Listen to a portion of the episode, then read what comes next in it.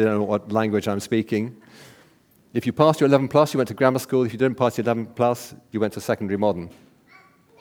Um, and so that was the binary choice that happened, just as the binary choice happened in the case of Peter and Andrew and James and John. And Jesus chooses people, and this is my only bit of Greek, who are agrammatoi idiotai. Yeah? Agrammatoi idiotai. And that's, so that's the action from Acts.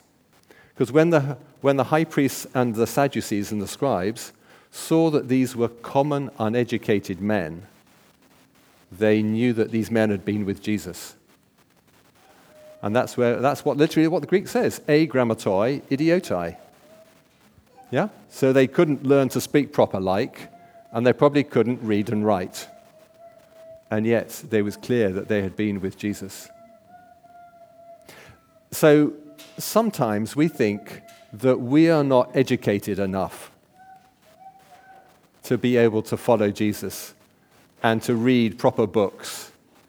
I remember when I went forward for ordination training, I was given a book written by a, a previous Archbishop of Canterbury, and chunks of it were written in Greek and Latin, and the other bits were written in English, but it was hardly English that I could understand.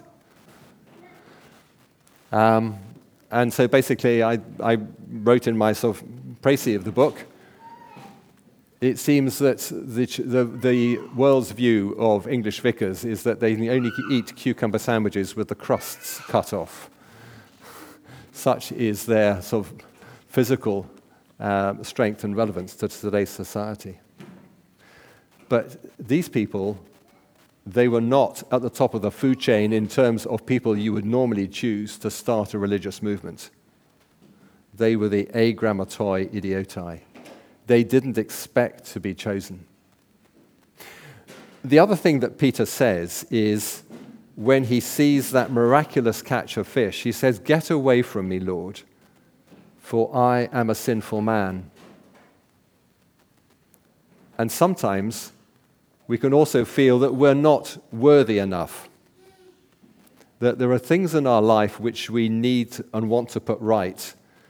And yet, Jesus doesn't ask Peter to get his life in order before he shows him this miraculous sign of the catch of fish.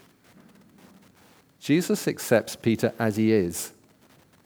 Jesus knows who he is, he knows he's a sinful man. And yet, Jesus still chooses to use him. So please don't think that you're not educated enough to be used for Jesus. Please don't think you're not worthy enough.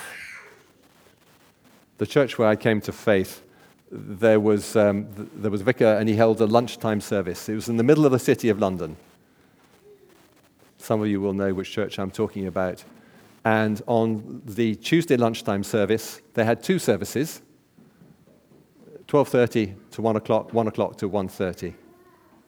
The place was packed on a Tuesday lunchtime in the city of London. And this guy leant over the pulpit. It was a pulpit where, where Wesley would have preached from. And he said, If I could see the true state of your hearts, I wouldn't have you in this building. And if you could see the true state of mine, you wouldn't want to come in anyway. This was a guy who'd been ordained for umpteen years, and he was honest that he was a sinner. And he was honest that the people with him, listening to him, were also sinners. And Jesus acknowledges that Peter is a sinner. We started the service this morning asking forgiveness for our sins. And we trusted in that wonderful forgiveness.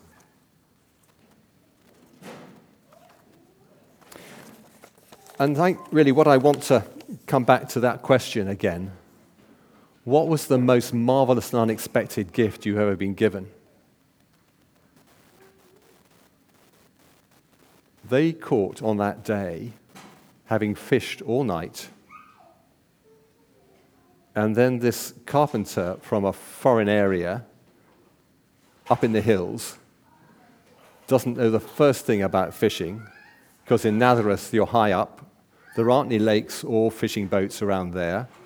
He has the temerity to come down to the Sea of Galilee, Lake Gennesaret, sometimes also called the Sea of Tiberias.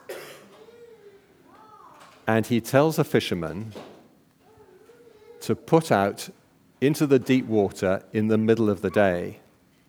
And these guys have been fishing 20 years. They've been learning from their father, and they know that the fish come to the surface at night.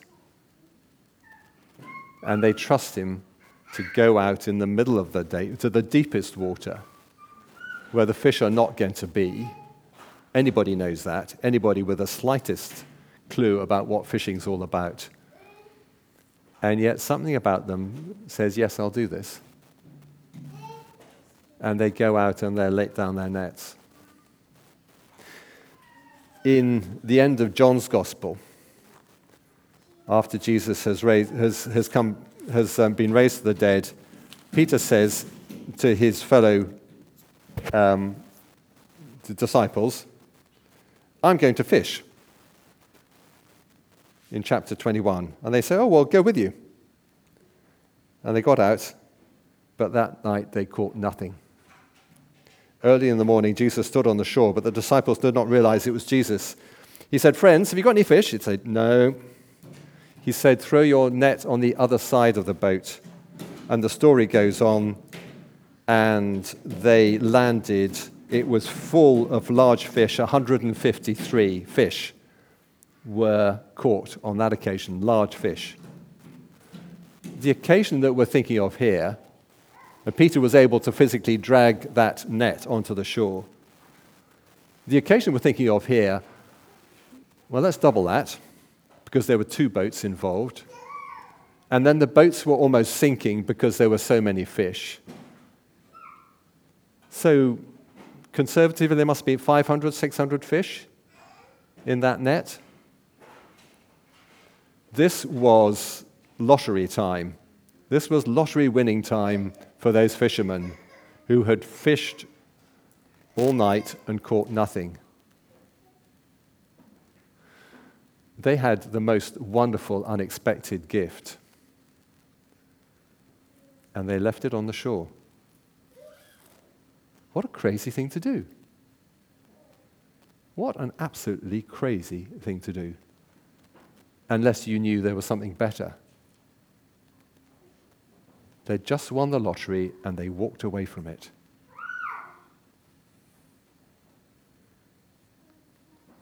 And the promise was, I will make you fishers of men.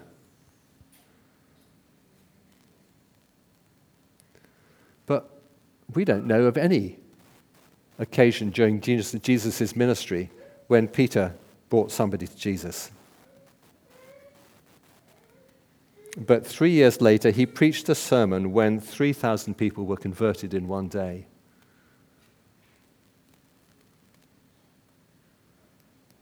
When 3,000 people were converted one day.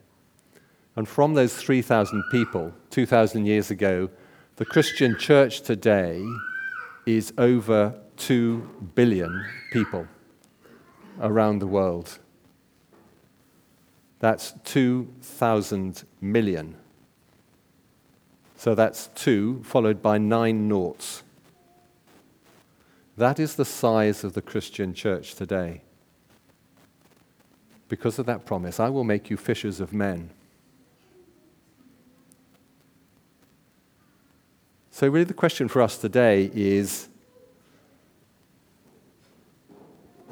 so, what's my role in this? Am I good enough? Am I educated enough? Am I, can I make a difference like that over 2,000 years? We don't know.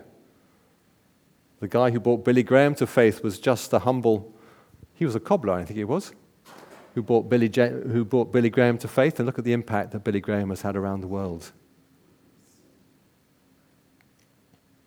Maybe somebody you'll speak to this week will, you'll sow a seed I'm, I'm fascinated. I've, I've got a sort of sermon bubbling up in me at the moment about God's economy and how God, God's economy works, which is totally different to how our economy works. But there's a hint of it here. that one man then brought 3,000 people to faith in one day. And 2,000 years later, that is now over 2 billion, 2,000 million people around the world acknowledging Jesus as their Lord and Savior. And maybe the person you'll speak to next week or the week after that, tell them about the Jesus who changes lives, the Jesus who accepts sinners, and the Jesus who accepts people who don't think they're worthy to be accepted.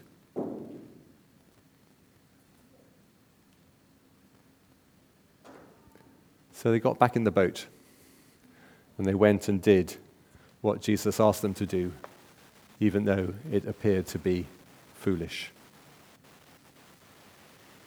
Let's pray together.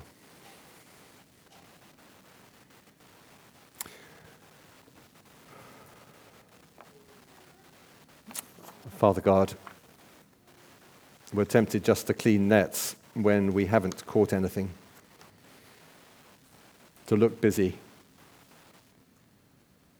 when there's nothing to be, when the real work that you have called us to do is to catch fish.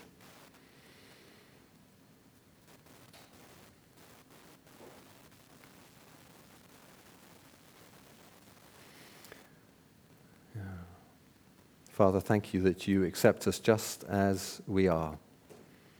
Agrammatoi idiotai. You accept us as sinners.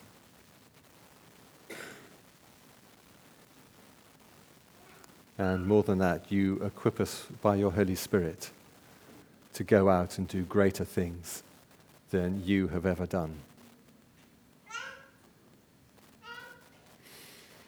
Father God, inspire us and give us strength to follow your name. Amen.